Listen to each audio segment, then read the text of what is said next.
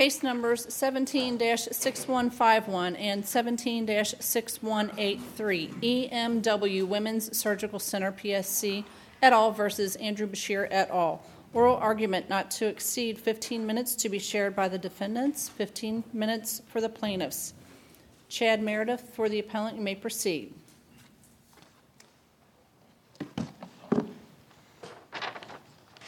May it please the court. Morning, Your Honors. My name is Chad Meredith, and I represent Secretary Adam Meier in the Kentucky Cabinet for Health and Family Services in this case. Your Honors, I'm going to be arguing this morning on behalf of the Commonwealth with respect to the merits of House Bill 2, Kentucky's ultrasound abortion informed consent statute, and I'll be speaking for nine minutes on that issue, Your Honors. Uh, following me, Mr. Travis Mayo, my colleague from the Attorney General's office, would like to address the court, and he's going to speak for three minutes on the issue uh, of whether the Attorney General's office and the Board of Medical Licensure ought to be parties in this case. And, Your Honors, finally, I'd like to reserve three minutes of the appellant's time for my rebuttal. Your Honors, this case is not about the right to an abortion, nor is it about the undue burden standard. This is a First Amendment free speech case, Your Honors. And in light of the fact that this is a First Amendment free speech case, the district court did something truly remarkable. It enjoined Kentucky's House Bill 2, which is a duly enacted state statute that does nothing more than require physicians, prior to performing a medical procedure, to provide patients with truthful, non misleading disclosures that are relevant to their decision to undergo that procedure. Well, if that's all that it provided, uh, didn't the existing statute prior to HB2 provide that information? Um, well, that's a good question, Your Honor. It's true Kentucky had an informed consent statute prior to House Bill 2, but, Your Honor, there's nothing in the First Amendment that prohibits states from addressing issues incrementally. Uh, in 2017, the Kentucky General Assembly decided that it needed to go further than the existing informed consent statute. It decided that it would be more prudent for women to be provided the information um, required by House Bill 2. And, Your Honor, there, when you look at the case law that applies in these cases, the Fifth Circuit and the Eighth Circuits also um, allowed states to act incrementally. There's nothing that says that a state has to act all at once at one time for all time. States can move incrementally. But even under the first statute, um, there was nothing that prohibited women who wanted that additional information from getting that through their physicians, was there? That's correct, Your Honor. That's exactly right. But the, the problem that the General Assembly perceived, Your Honor, and the problem also that we see in the record, we have affidavits in the record of this, this effect. The problem is that there is a number, there are a number of patients who don't know the information that's provided by House Bill 2. And the General Assembly doesn't know what patients don't know, if that makes sense. For instance, there might be instances where a patient is offered the information. Maybe a doctor says, Well, I'll show you the ultrasound if you want. And maybe the patient has a mistaken understanding that the patient already knows everything they need to know. And for instance, the, the affidavits in the record, Your Honor, tell us that. Uh, these patients who submitted affidavits said, well, we didn't understand. We didn't understand the nature of our fetus prior to our abortion. We were, we were under the impression that it was just an inanimate clump of cells and tissue. We didn't know that it was already assuming the human form, that it looked like a human.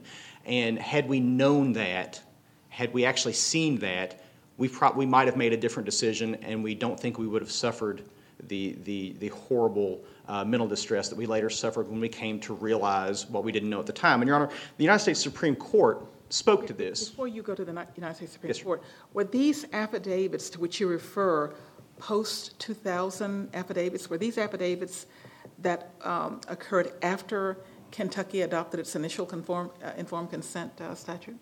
Your Honor, the affidavits don't explain, don't set forth exactly when those uh, those women were uh, were treated, so we don't know the exact time frame. But the key point is that they they they portray that not every patient fully understands the nature and consequences of the abortion procedure. Not every patient understands the, the development of the fetus and the stage at which uh, the fetus is and, the extent to which it is developed. And that's the point of House Bill 2 to ensure. So, so let's, let's just be clear. With HB 2, comparing it to the initial statute, what is the additional information that a patient gets under HB2 that they didn't get under HB1? Because it seems to me there was literature that talked about the fetal progression uh, that was available during, uh, during the initial statutes. So what's the extra? Sure. Well, the, the extra, Your Honor, is that House Bill 2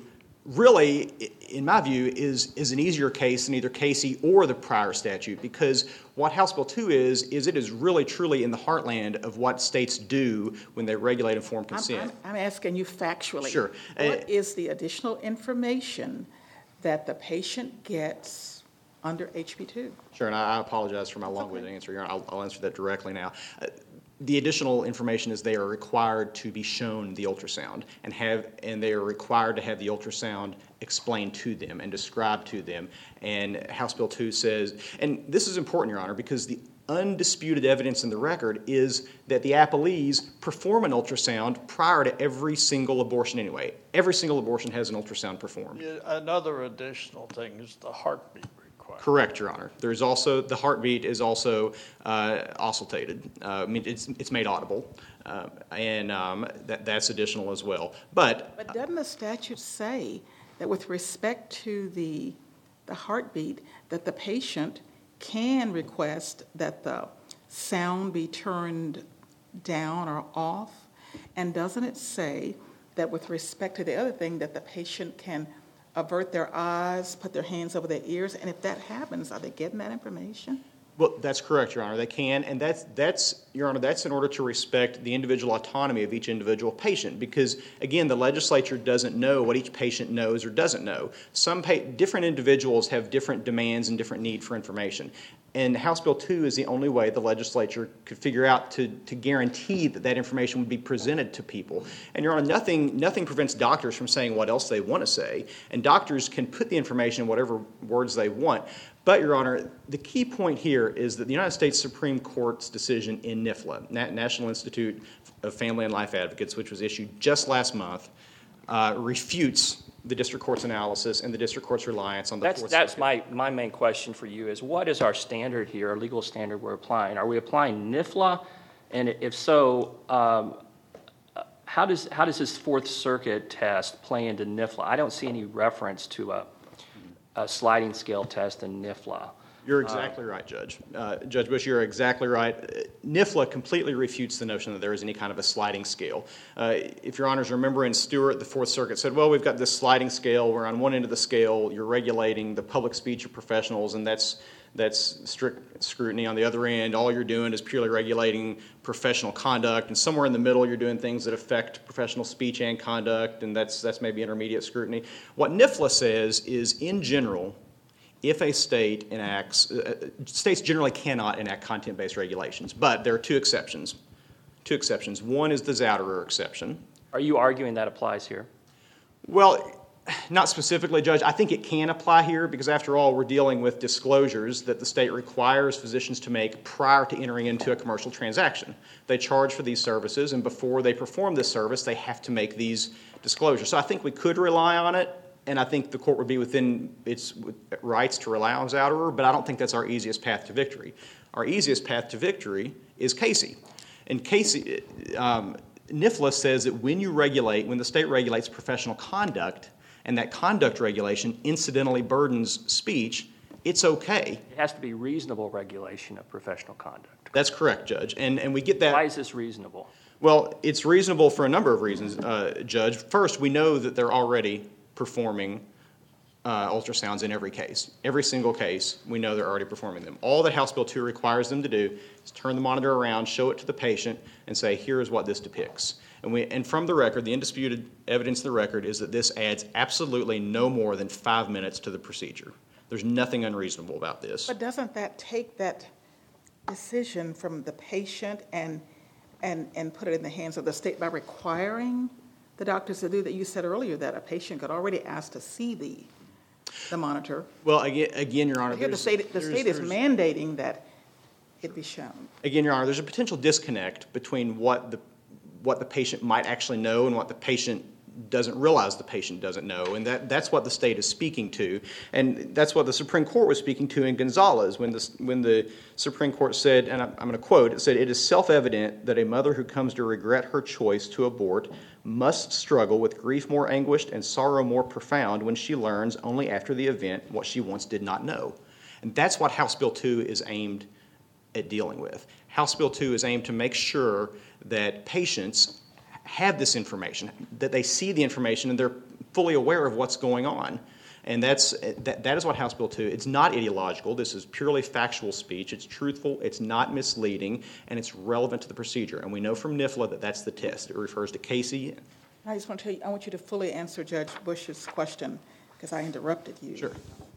I, I'm, I'm sorry. I have, actually have two questions. Sure. If you don't mind if I could add to it. So why is it a reasonable, why is it a reasonable regulation? And then I think the second part of the test is it has to incidentally affect the speech. Mm-hmm. So why is this only an incidental effect on speech? Okay. Uh, why is it reasonable? Well, I think, I think to answer both of these questions, we have to refer to Casey because NIFLA cited Casey as the prototypical example of a regulation on conduct that incidentally burdens speech. So we go and we look at Casey, and what does Casey say?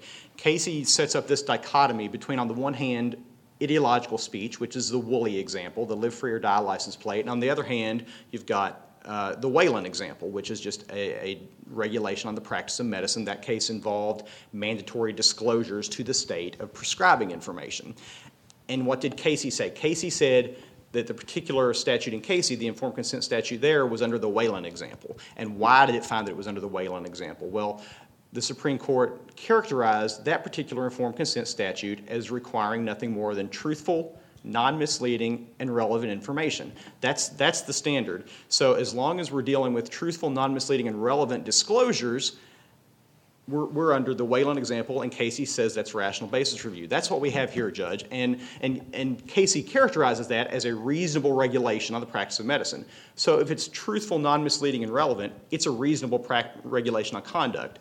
And I think the relevancy issue is what gets, really gets to the heart of Your Honor's question.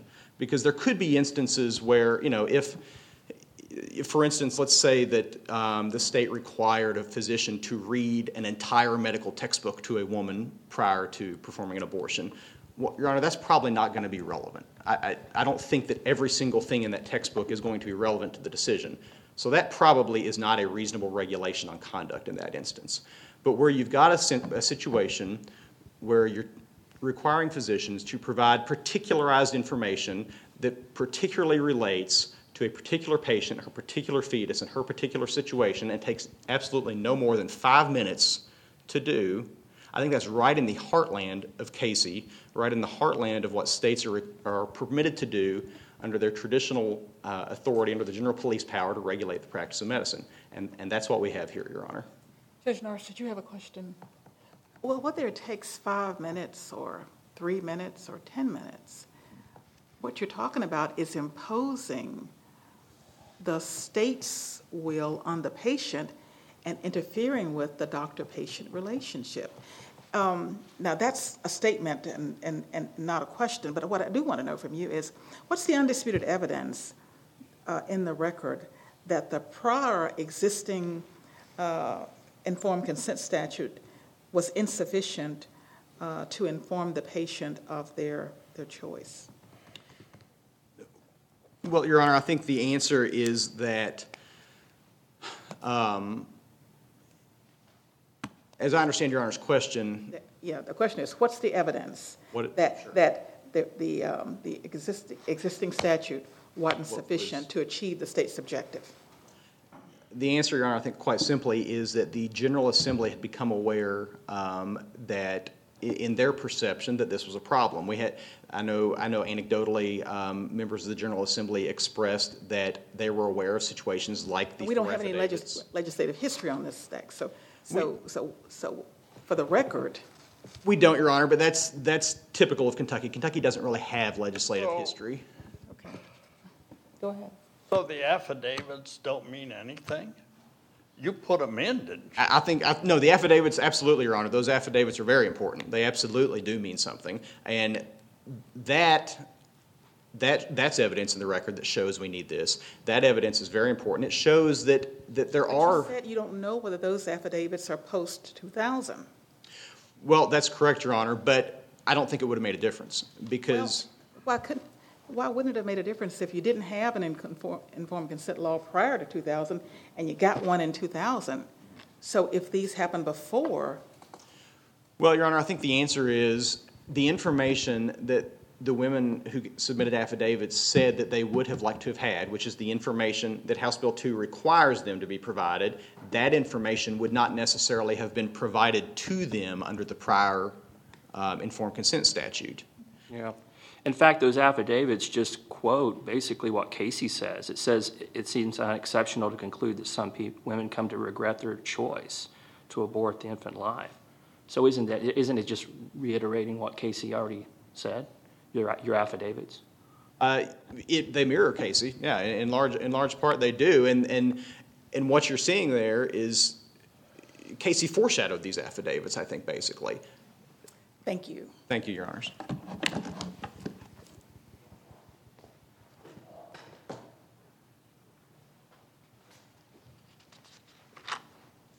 Good morning, Your Honors, Counsel. My name is Travis Mayo. I'm arguing on behalf of the Attorney General of You're gonna tell us you don't wanna be here. That's correct, Your Honor.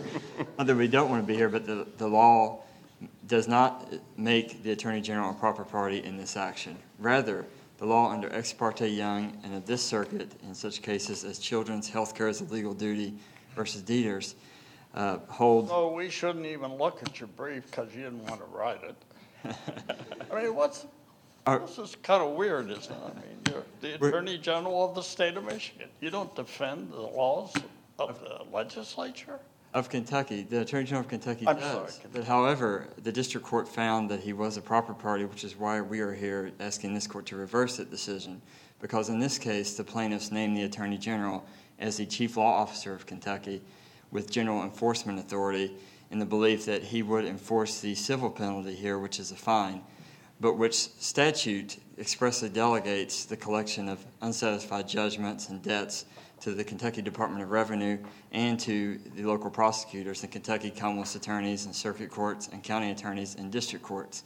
So the way the, the, the Attorney General was brought into this case as a defendant um, required him to uh, defend that 11th Amendment immunity and that it does not fall within the uh, exception stated in Ex parte Young because there is no connection, which Young requires, between the Attorney General and House Bill 2 in this case for the collection. I, I should know this because I'm from Kentucky, but let me ask you, do the prosecutors in Kentucky not report in any way to the Attorney General?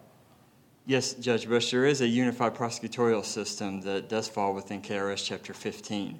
However, KRS Chapter 15, specifically KRS 15020, which provides the Attorney General with his general enforcement authority as the chief law officer, of the state, and on which the district court relied without citing or quoting its complete language, says that he shall defend the Commonwealth and, and litigate cases on behalf of the Commonwealth except where it is made the duty of the Commonwealth's attorney or county attorney to represent the Commonwealth. There are separate statutes in KRS Chapter 69 that get, make it the duty of the Commonwealth's attorneys and circuit courts and the county attorneys and district courts to not only attend to all civil cases and proceeding in which the Commonwealth proceedings in which the Commonwealth is interested in their respective jurisdictions, but also to take the necessary steps to collect unsatisfied judgments and cause them to be paid into the state treasury. So while there is a unified prosecutorial system in KRS Chapter 15, and the Attorney General does have a role in that with that prosecutorial system, that chapter also, along with Chapter 69, gives exclusive jurisdiction to those local So, so is it the Attorney General's contention that um, unless the statute specifically says the Attorney General is charged with defending the constitutionality of this statute, that the Attorney General doesn't have um, a power to defend the, the statute? It's the Attorney General's contention that under Ex parte Young in cases such as Deters and Russell and out of this circuit, that there must be, when he is named, an Attorney General or other state official is named as a defendant in his official capacity, uh, because that his general enforcement authority, without uh, any connection between that state official, in this case the Attorney General, and the law at issue, is not sufficient to abrogate that 11th Amendment immunity and fall under the exception stated in Ex parte Young. And that was the role the Attorney General was in here, Judge Bush. And rather than being noticed uh, of the challenge to the constitutionality of House Bill 2, he was named a defendant because of his general enforcement authority under KRS 15020. And along with those local prosecutors, uh, the, the appellees point to KRS 15060 uh, and say that the Attorney General may step in the shoes and collect unsatisfied judgments for the Department of Revenue. However, that statute expressly states that he may do so only when upon the request of the Department of Revenue. And it also concludes red that. light is on, so finish your, your sentence.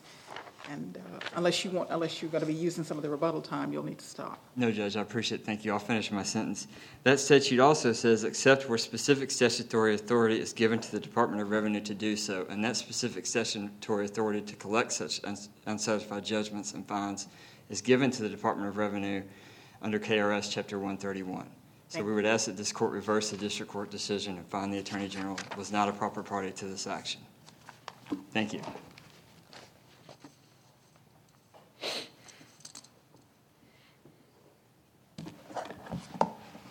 Good morning, Your Honors. Alexa Kolbi-Molinas for the plaintiffs' appellees. HB 2 requires physicians to force ultrasound images, a graphic description of those images, along with fetal heart tones, on patients while they are lying on an exam table, half naked, with an ultrasound probe either inside. This is not an undue burden case. This is not, Your Honor, this is a First Amendment claim. And this is about the speech that HB 2 forces physicians to impose on their patients, even while the physician must keep speaking, even if the patient asks them to stop, even if the patient is plugging her ears or hiding her head in her shirt or sobbing hysterically, all of which is what happened before this. Do you have any authority that the effect on the speaker has any relevance to a First Amendment claim? Yes, Your Honor. Uh, in, it's relevant. The effect on the listener has any, eff- any impact? Yes, Your Honor, I think it's relevant here. Um, there's sort of two lines of First Amendment cases that will make that relevant. Um, as Stuart, uh, the Fourth Circuit, Judge Wilkinson and Stuart pointed out that when we are looking at and evaluating compelled speech in particular, the effect on the listener is relevant, particularly when we are talking about a captive listener. So, Hill v. Colorado is a U.S. Supreme Court case in which the effect on the listener is relevant. What was that case about? That case was about protests in front of uh, people's homes. Uh, and so it was about a captive audience uh, and the effect of protected speech on the audience. Uh, and so the other reason it's relevant here, of course, is because of what NIFLA has most recently instructed uh, this court to do. And NIFLA makes very clear that speech between physicians and patients, including compelled speech, even if it's factual, even if it's designed to inform the patient, uh, is protected, fully protected by the First Amendment, unless it falls within a traditional and historical exception for informed consent. And the reason that the effect on the listener is relevant there is because, as the undisputed evidence shows, as well as the evidence from the American Medical Association and the American Congress of Obstetricians and Gynecologists, informed consent is not designed to reduce patients to sobbing, to plugging their ears while their physicians are still talking to them, to hiding their head in their shirts, uh, to having to beg their physician to stop. Informed consent at its heart is about patient autonomy and self determination, and it is about the trust and the relationship between a physician and a patient. And so, by utterly destroying any elements of that, it is so clear that this law does not fall within a historical exception for informed consent and therefore should receive the full protection of the First Amendment. And that is why the effect on the listener or the effect on the audience here is relevant to the court's analysis. Let me ask you, uh, is performing an ultrasound, is that, um, is that standard of care for, um, regular standard of care for performing? an Absolutely. abortion? Not only performing the ultrasound, but offering to show the woman the ultrasound if she wants to see it and to ask any questions. The uh, plaintiffs all testified, and the undisputed evidence here is that that But you is. don't have to offer. You don't have to tell the patient that she may see it if she'd like to see it under the NAF standard. Yes, you do. It's just if she asks you, No, Your Honor, it's you must offer. It's not you. It's not just if she asks, you shouldn't refuse. So the standard is you offer. Okay, so that sounds to me like it's pretty close to subsections A and B of House Bill 2. You're already doing that.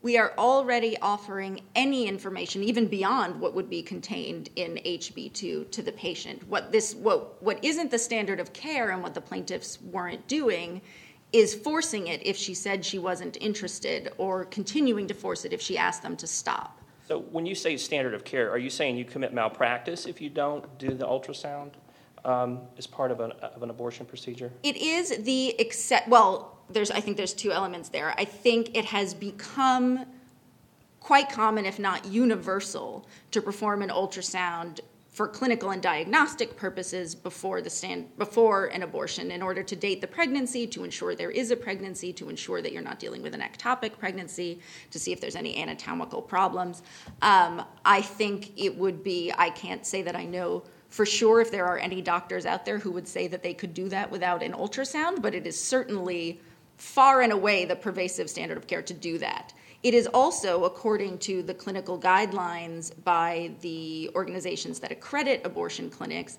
the standard of care to offer to show the ultrasound images to every patient um, and to describe them if she wants them to answer any questions. So, certainly, Let someone. Me, let me take this out of this context. Suppose you had an, an X-ray uh, of someone who um, who was a smoker, and the X-ray showed that you had to do some surgery on this person, um, or or bad things are going to happen uh, relating to the lungs. So there's an X-ray of the lungs. Uh, would would you say the, the government could require the doctor in that instance to show the x-ray to the patient or or does a doctor have a first amendment right to only offer it to the patient and allow the patient to say i don't really don't want to see that x-ray I think it depends, and I think you would need um, certainly some evidence from oncologists or, or someone who practice in this area. But I think it depends on what information is needs to be conveyed to the patient. So I think it is undisputed here in all areas of medicine that there are core components to informed consent. And that's, you know, understanding the risks and benefits of the procedure, understanding the nature of the procedure, understanding alternatives. A patient must have that information, otherwise, he or she just simply cannot provide informed consent. And nobody is saying that the First Amendment would stop a state from requiring physicians to give that information to patients.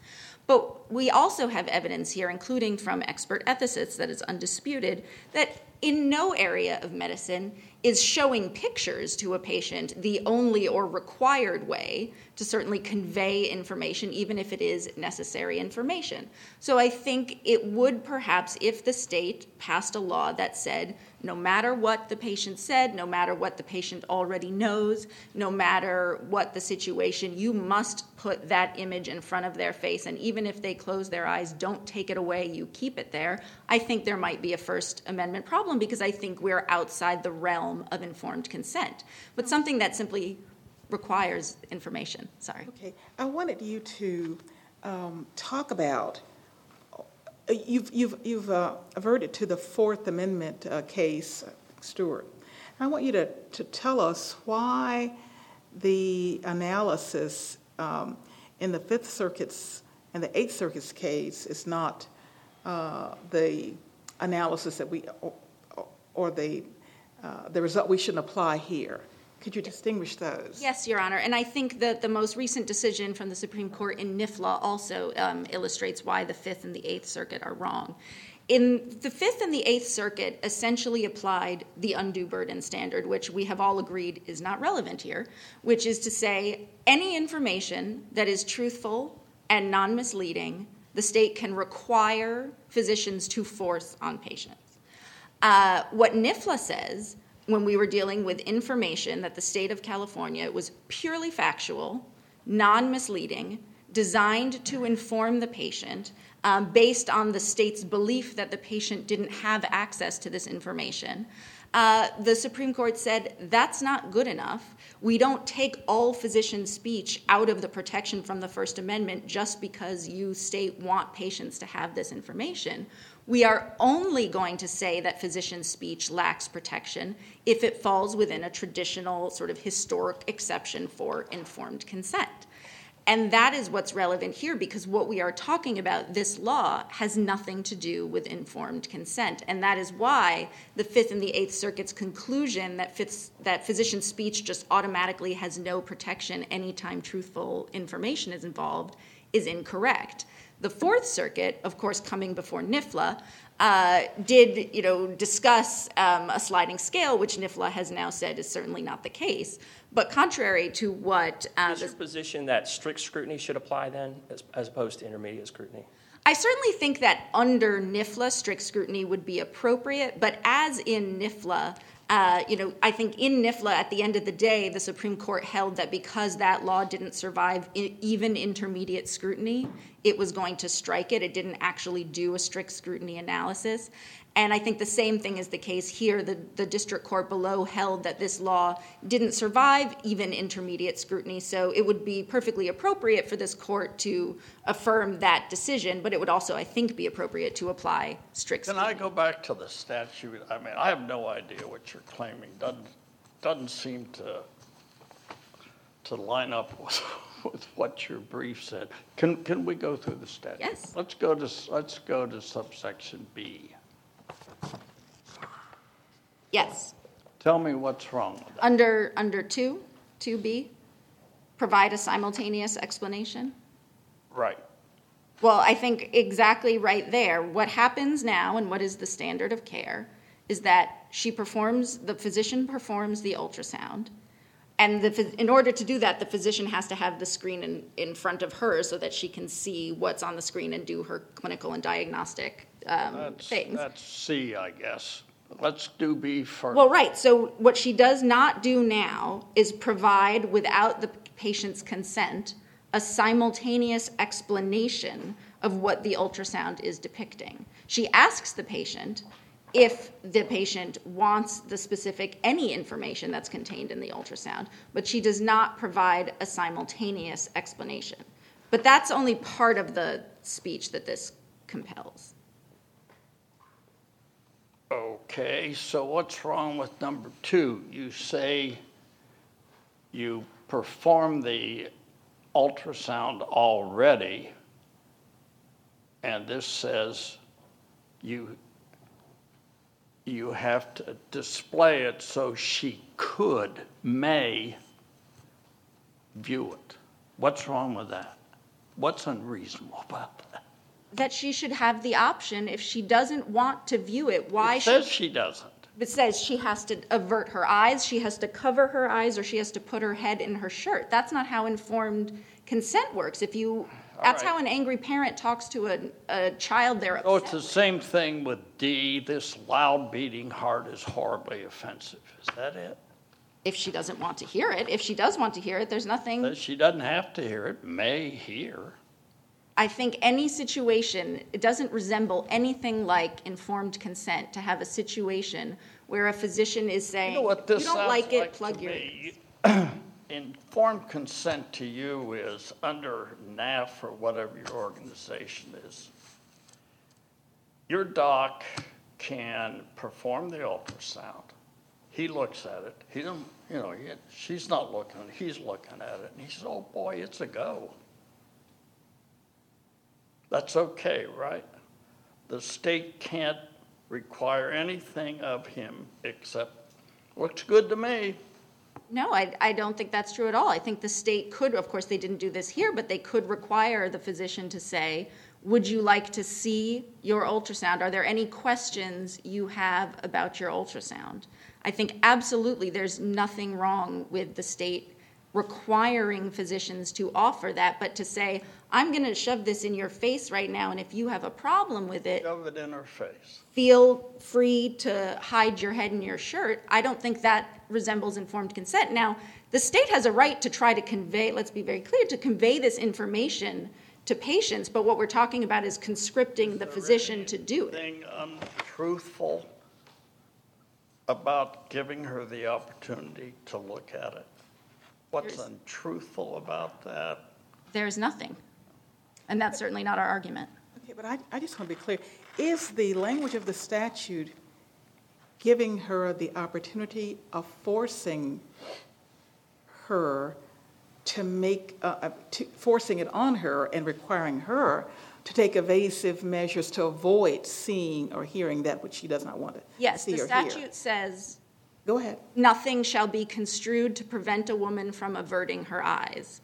Okay, but you told me that under the exist, well, no, you didn't tell me this, the other side told me, under the existing statute, in a situation where there's the, the ultrasound and all, if a patient wanted to have the doctor um, do a simultaneous viewing of that, that's, that's not prohibited.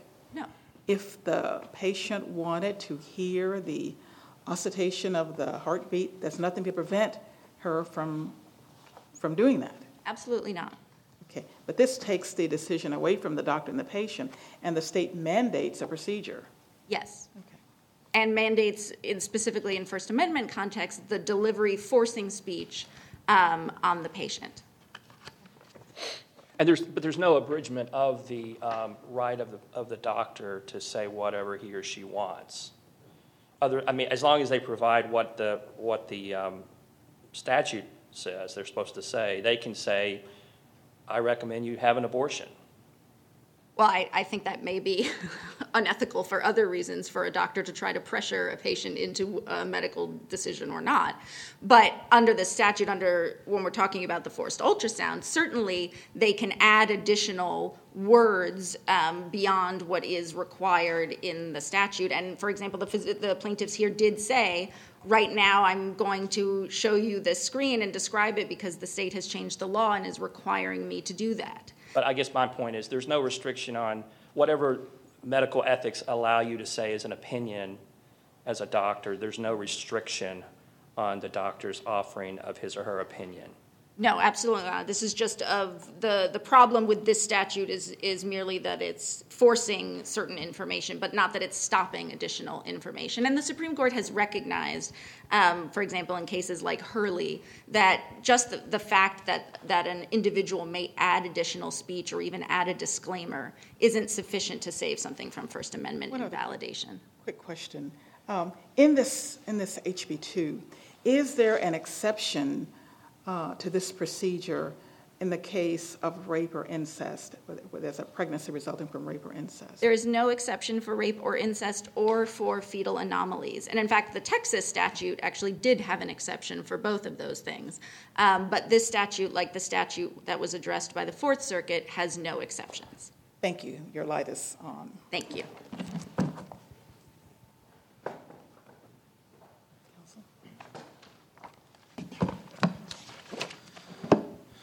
Your Honors, I'd like to focus the court's attention on one overarching question that kind of hovers in the background of this case, and that question is this.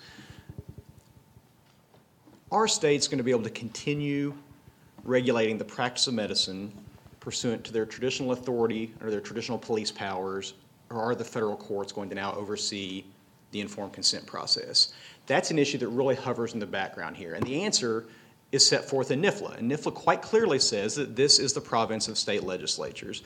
And where state legislatures are regulating professional conduct and only having an incidental burden on speech, it's, it is not a First Amendment problem. And NIFLA points us to Casey to determine when that is. And, and, and Judge Bush, you asked about the, the reasonableness issue earlier, and there's another thing I'd point out in that regard. These disclosures are just pure scientific facts. What appears on an ultrasound and the scientific description of that is a pure scientific fact. There can be no debate about its accuracy. There can be no debate about its non misleading nature. There can be no debate about its relevancy. And that is all that the Commonwealth of Kentucky is requiring here. And the Commonwealth is requiring that because it is the only way to guarantee that the patient actually receives this vital information. The, the affidavits that we've got in the record show that there are a number of patients who don't fully understand the nature of the of the fetus within them or the nature of the procedure and so if they're simply offered the information they might reject the information thinking well I don't need to know that because I already know what I need to know and if that's a mistaken assumption.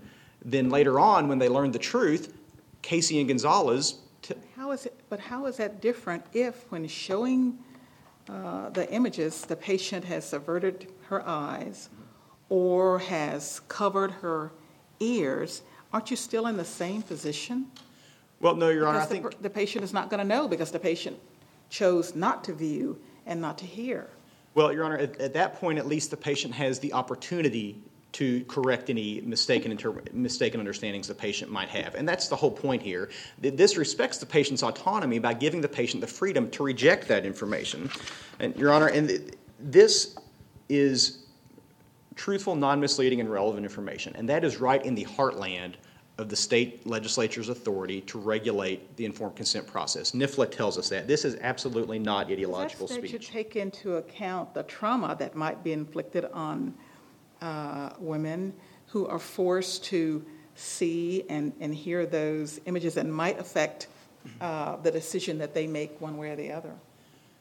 Well, Your Honor, I can tell you that that's an issue that the legislature would have weighed, and I think the Kentucky General Assembly takes its obligations um, from a policy standpoint very seriously. And you know, I will I will point out that you know the majority of women in the legislature voted for this bill, and Your Honor, we know from case law from Casey and Gonzales that on the other side there uh, of this issue there is a very real trauma that can occur when women have an abortion without having all of this information, and we see that in the affidavits. So there's a potential, we know there's a potential for trauma when they don't receive this information. Casey and Gonzales tell us that, and our affidavits tell us that. And, Your Honor, that is what the legislature was trying to avoid. And, Your Honor, I assume my, my light is up. May I take one quick sentence to, to, to wrap up? Only one sentence. Yes. Your Your Honor, we respectfully request that the court uh, maintain the Commonwealth's authority to regulate informed consent and reverse the district court. Thank you, Your Honor. Thank you. Thank you for your arguments. Thank you for your written submissions. The matter is submitted, and we will rule on it um,